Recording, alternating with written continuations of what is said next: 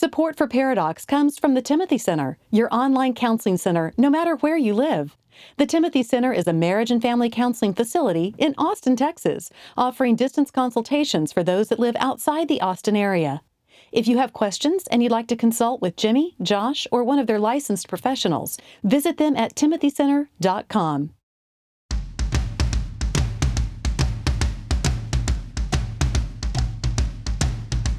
Recording live from Austin, Texas, a conversation about marriage and family that women will love and guys won't want to turn off. Dr. Jimmy Myers and Dr. Josh Myers are a paradox.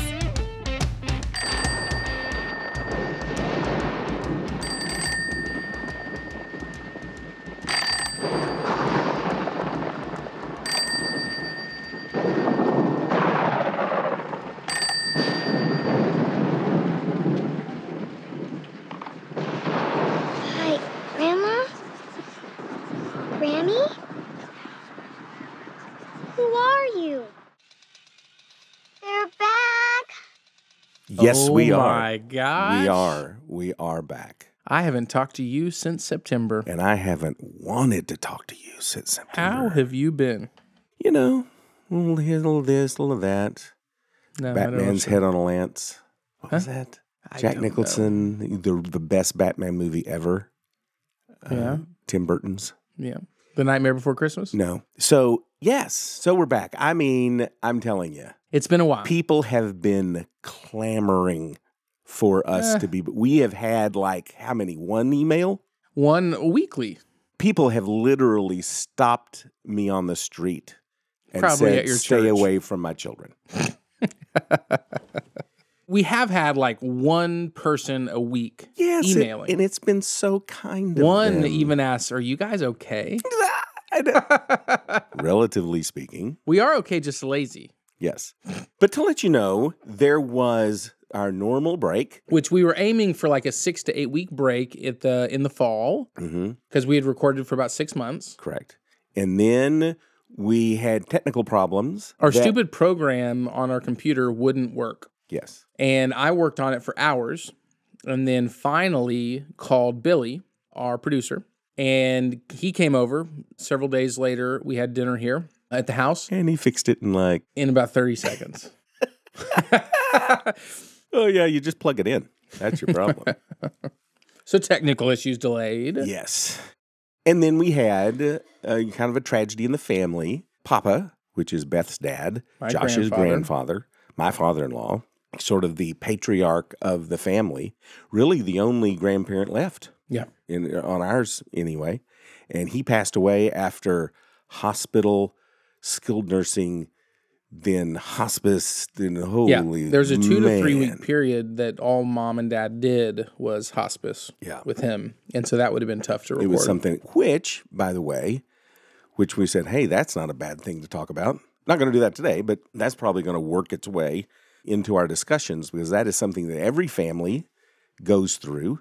And it's just, it was interesting watching you as opposed to the other of our children about, well, do we do we let him seem like this? Do we let him sing when The he's so sick? casket. Well, even when he was so sick Oh, yeah. yeah. uh, well, we don't want him, you know, the kids to remember him this way or, you know, whatever. So that's something that hits every family. We'll probably talk about that. I that. definitely wanted them to remember him that way. hmm It was your goal. Yeah, because that's the only thing they'd remember. Just him in the bed in hospice. Yes. And tongue- then tongue in in, cheek, tongue in in the casket. Yeah. No, they're going to remember the good times. Yes. Him yelling while playing 42. anyway, so today we're going to be talking about, uh, we, we made up our list of, Hold on, hold on, hold on. Give me like one good thing that happened to you the past six months since it's been that long. Well, it's been four months. I went on the post Thanksgiving just don't eat everything in sight diet Mhm. and dropped like 15 pounds. 15 Mm-hmm. since we last spoke. hmm Your gut does not reflect that. No, it doesn't. Or, well, if you'll look, I no longer have five chins. I just Your have chin reflects that. Yes, I have more chins than a Chinese phone book. Hello. That's offensive to some of our viewers. Well, sometimes the truth hurts, honey. No, you got to say Asian phone book. But still, that's probably offensive. Or Oriental. Uh, one thing that Katie and I were commenting after the funeral, uh, Jimbo did it um, as the preacher in the family. You just always have to do funerals. and obviously, his father in law passed. There was, and my grandfather, there was a lot of emotion spread around. And so during his talk, he cried because it's a no brainer. People cry. That's what I do. But Katie said, I'd never necessarily seen Jimmy that emotional. And my follow up was, me neither. I'd never seen his his chins wag that much. Oh, oh, just oh. Wait a second. Oh, let me pull the the knife. It's right under the rib cage. Ah, wow, wow, we, wow, wow, wow. So that's when you know Mm-hmm. that it, this was a meaningful person, is when your chins wag. Yes, correct. But I did not notice your lack of chins, but congrats. Mm, thank you. I think now I've put them back on since all the hospice The and all the eating. yes. Anywho, so today we're going to talk about something along the lines of marriage, and we wanted to kind of start off this year and kind of our you know reapproaching this with this concept of love anyway. And I would just start off that this is Gary Thomas. This is his thing from I think uh, Devotions for a Sacred Marriage. You've heard us talk about this before. When people come into counseling, it is almost guaranteed that they are there to gripe about their partner. That's why they're there. They wouldn't be there if their partner was different. And they're not wrong. They're not lying. Yep. What they're saying about their partner is, from their point of view, absolutely correct. Yep. Uh, and what that partner says about them is absolutely correct. When people come in, one of the biggest things you have to do is move them off of that entrenched position that I am right, they are wrong, and the sooner, counselor, you fix them, the better. Then I'll work on myself. Yes. The problem with this is is Well, uh, let me say it's a natural reflex. Absolutely emotional reflex. When we when we're triggered by the single-handedly most outside of our relationship with God, most important relationship here on earth, the most intimate, the most laid bare we are. When we're triggered in that type of relationship, it is so easy for love to become conditional. oh, absolutely. The you know, and again, It's almost this natural self-protective thing. we we forget that there are none that are righteous, no, not one, and that for all have sinned and fall short of the glory of God. That we are all sinners. That we all make mistakes. We all make bad choices. Everybody does. But to your point, you know, it's kind of our defensiveness is sort of our fallback position. These folks, they they enter into the counseling room and they focus on the negatives of their relationship. In fact, uh, they fixate on the negatives of their relationship. When in reality, and a lot of times you help, you know, kind of guide them toward, you know, probably ninety percent of y'all's relationship is really, really good, and yet this ten percent is just blotting out the sun.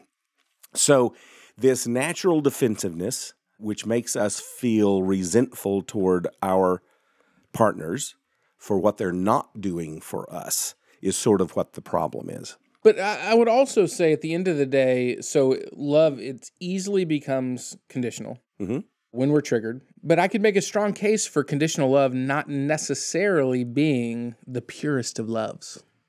I might not even necessarily call it, you know, a love, right? If if my love is conditional towards you, at some levels you don't necessarily have what's the word?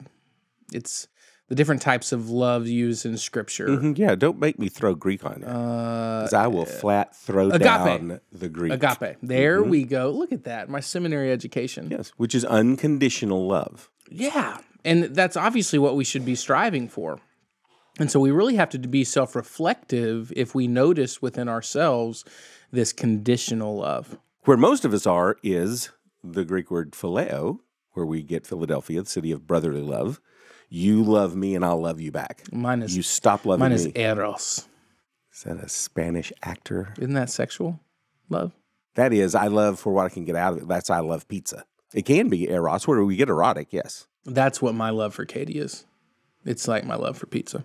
Which is why you're talking about the Greek. It is odd that in English, our word love, we use the same thing. I love my wife. I love pizza. I love the Cowboys. We don't have another word, but in the Greek, they did. And so we are striving for agape, which is I'm going to love whether anything comes back or not. Holy cow, that looks good in a big book you carry to church. Yes, and it's like that sounds impossible, and it is. That's why we have to be on our knees pray, praying and reading scripture. Speaking uh, of and scripture, incorporating God into this. I would like to read from God's holy word. You're going to pull out scripture today? Mm-hmm. That's what I do. Wow. Mm-hmm. I ain't ordained for nothing. Know what I'm saying? No, no, I don't. No, I'm saying. So Luke chapter six, and I love Thomas. He's great at like taking scriptures that you normally would not put when you're thinking about relationships, but they're dead on. And and he does the same thing here. He's this is Jesus in Luke chapter six, starting in verse 32. Jesus said, If you love those who love you, what credit is that to you? Even sinners, pagans, love those who love them. And if you do good to those who are good to you, what credit is that to you? Even sinners do that. If you lend to those from whom you expect repayment, what credit is that to you? I told Bank of America that just the other day. Not that They didn't. no, they, didn't- didn't, really. they didn't care. I don't. I think they're uh, they're non-believers. then your reward will be great. And well, where am I? Oh, if you lend to them without expecting to get anything back, then your reward is going to be great, and you will be children of the Most High, because He is kind to the ungrateful. He's kind to the wicked. So be merciful, just And as your Father we is merciful. Still sinners. Mhm. Amen. Still sinners. Yep. We didn't have to clean up our act for God to love us. Therefore, our goal is not to demand that our spouses clean up their act before we love them. And we're not talking about, as we've said on here before, we're not talking about, you know, game changers. We're not talking about uh, Yeah, the, the, extremes. the extremes, of course. You yes. know, yes, there Love are them and let them hit you in the face. Yes, there are boundaries within marriage. But for the most part, again, our love cannot be conditional. We are we are to love those people that don't love us back. Because if you have a spouse who is nurturing, is kind, is encouraging, is just very thoughtful and just just desires to to jump on you sexually as much as possible and just It's me and Katie. yeah. It's, uh, well, okay. Who's not going to love that person? Mm-hmm. Anyone would love that person. Oh, you know that's right. But we're called, and again, we take scriptures, okay, I'm supposed to love lost people. We're called first and foremost to our spouse, to our family. Therefore, we are to love our spouses whether they're loving us back or not. Whether we're receiving, whether our needs are getting met from them or not. That's sort of unpleasant to think about. But again, if if someone was in a car wreck and they couldn't have sex with you for the rest of their lives, what? It's like, oh, okay, we'll see you. I got to go have some. You know, find somebody I can have sex with. No, Mhm. Nope. you're called to your spouse till death do you part, and you're to love them anyway. I love you because, in spite of all the faults, Yeah, not, not because, you're perfect. Yep. You love anyway. And that idea of I love you regardless, I don't love you because. Because as soon as you say, I, and this is a lot of Valentine's cards, I love you because you're the rays in my sunshine. You're the, because you do this and because you, and all of it may Could be you come up with another rays in the sunshine? Another. because you are The feather The- in my cap. the poop in my punch bowl. What? You got poop in your punch Well, I don't know. That's another Can I talk now? colloquialism. Yes, please. I think a lot of us, a lot of us treat our children better than our spouses. Without question. And so Except in our case, because I treated your mother a lot better than you. I don't. I, I love her. right. I love her a lot more. So I'll often say when I'm like talking and to people and trying to describe kind of the difference in how we treat our children as opposed to our spouse, like I will purposely, you know, when I'm putting the kids down at night, whisper sweet nothings into their ear and you know, I think I've mentioned this on the show as well, but I love you. You're such a good boy. I'm so proud of you. And you know why I'm proud of you? Just because you're you. yes. I'm just bringing that heat. Yes. Unconditional, positional worth. And then and when Katie, it's scoot over your feet are cold. Yes. When we go to bed, it's like, good night, Katie. Love it. And that's just a microcosm. I mean, it's a small Yes. example of an overall truth that I, I feel like my kids are this blank slate that I need to build them up and encourage them and be nice to them because, and it's our spouses. Wow, they should know better. Mhm. Well, they're just as sinful as our kids. Right. They don't. We as spouses don't know better. Mhm. And so we've got to begin. Part of my solution is conceptualizing your spouse like a six year old child that doesn't know how to do marriage, just like you don't. That we we are about and should be about building our spouses up and not just assuming that they know better because we don't. And again, it's one of those things of quite a large amount of hypocrisy. When Jesus died on the cross, I've always loved this this this word picture, and I forgot who said it. So please, everyone, attribute this to me. But when Jesus was standing, you know, when when we talk about that Jesus died for our sins, he died for sinners. When he actually actually died, all he was looking at were these soldiers that were gambling for his clothes. They were laughing at him. They were giving him vinegar and spit to drink. And these were the people that he said, Father, forgive them. He died for them. He died for us in all of our sin. And he loved us anyway. And for us to go, Yes, Lord, love me in spite of all my sins. But now I'm going to turn around and I'm going to demand that people meet my needs. And I'm, I'm only going to love you and express my love to you if you do everything right and you meet all of my needs. I mean, it's very much like the unmerciful servant.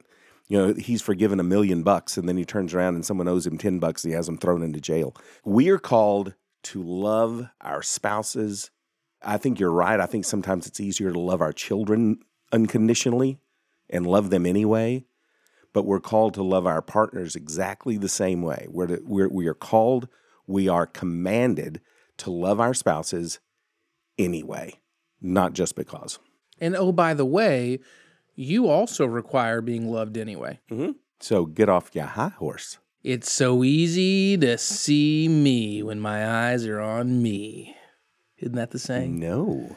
What's the saying? Thank you, though. It's so easy to stay green. what is it? It ain't easy being green. That's Kermit the Frog. It's so hard to see, when my eyes are on my me. Eyes are on Keith me. Green. Keith Green. Huh? How about that Keith You Green took Kermit the. Frog reference? Yes. But that you don't know the lyrics to Keith Green is evidence of your spiritual shallowness. That's a shame. Mm-hmm. Love anyway, not because. Preach it, brother. And that includes this show. yes.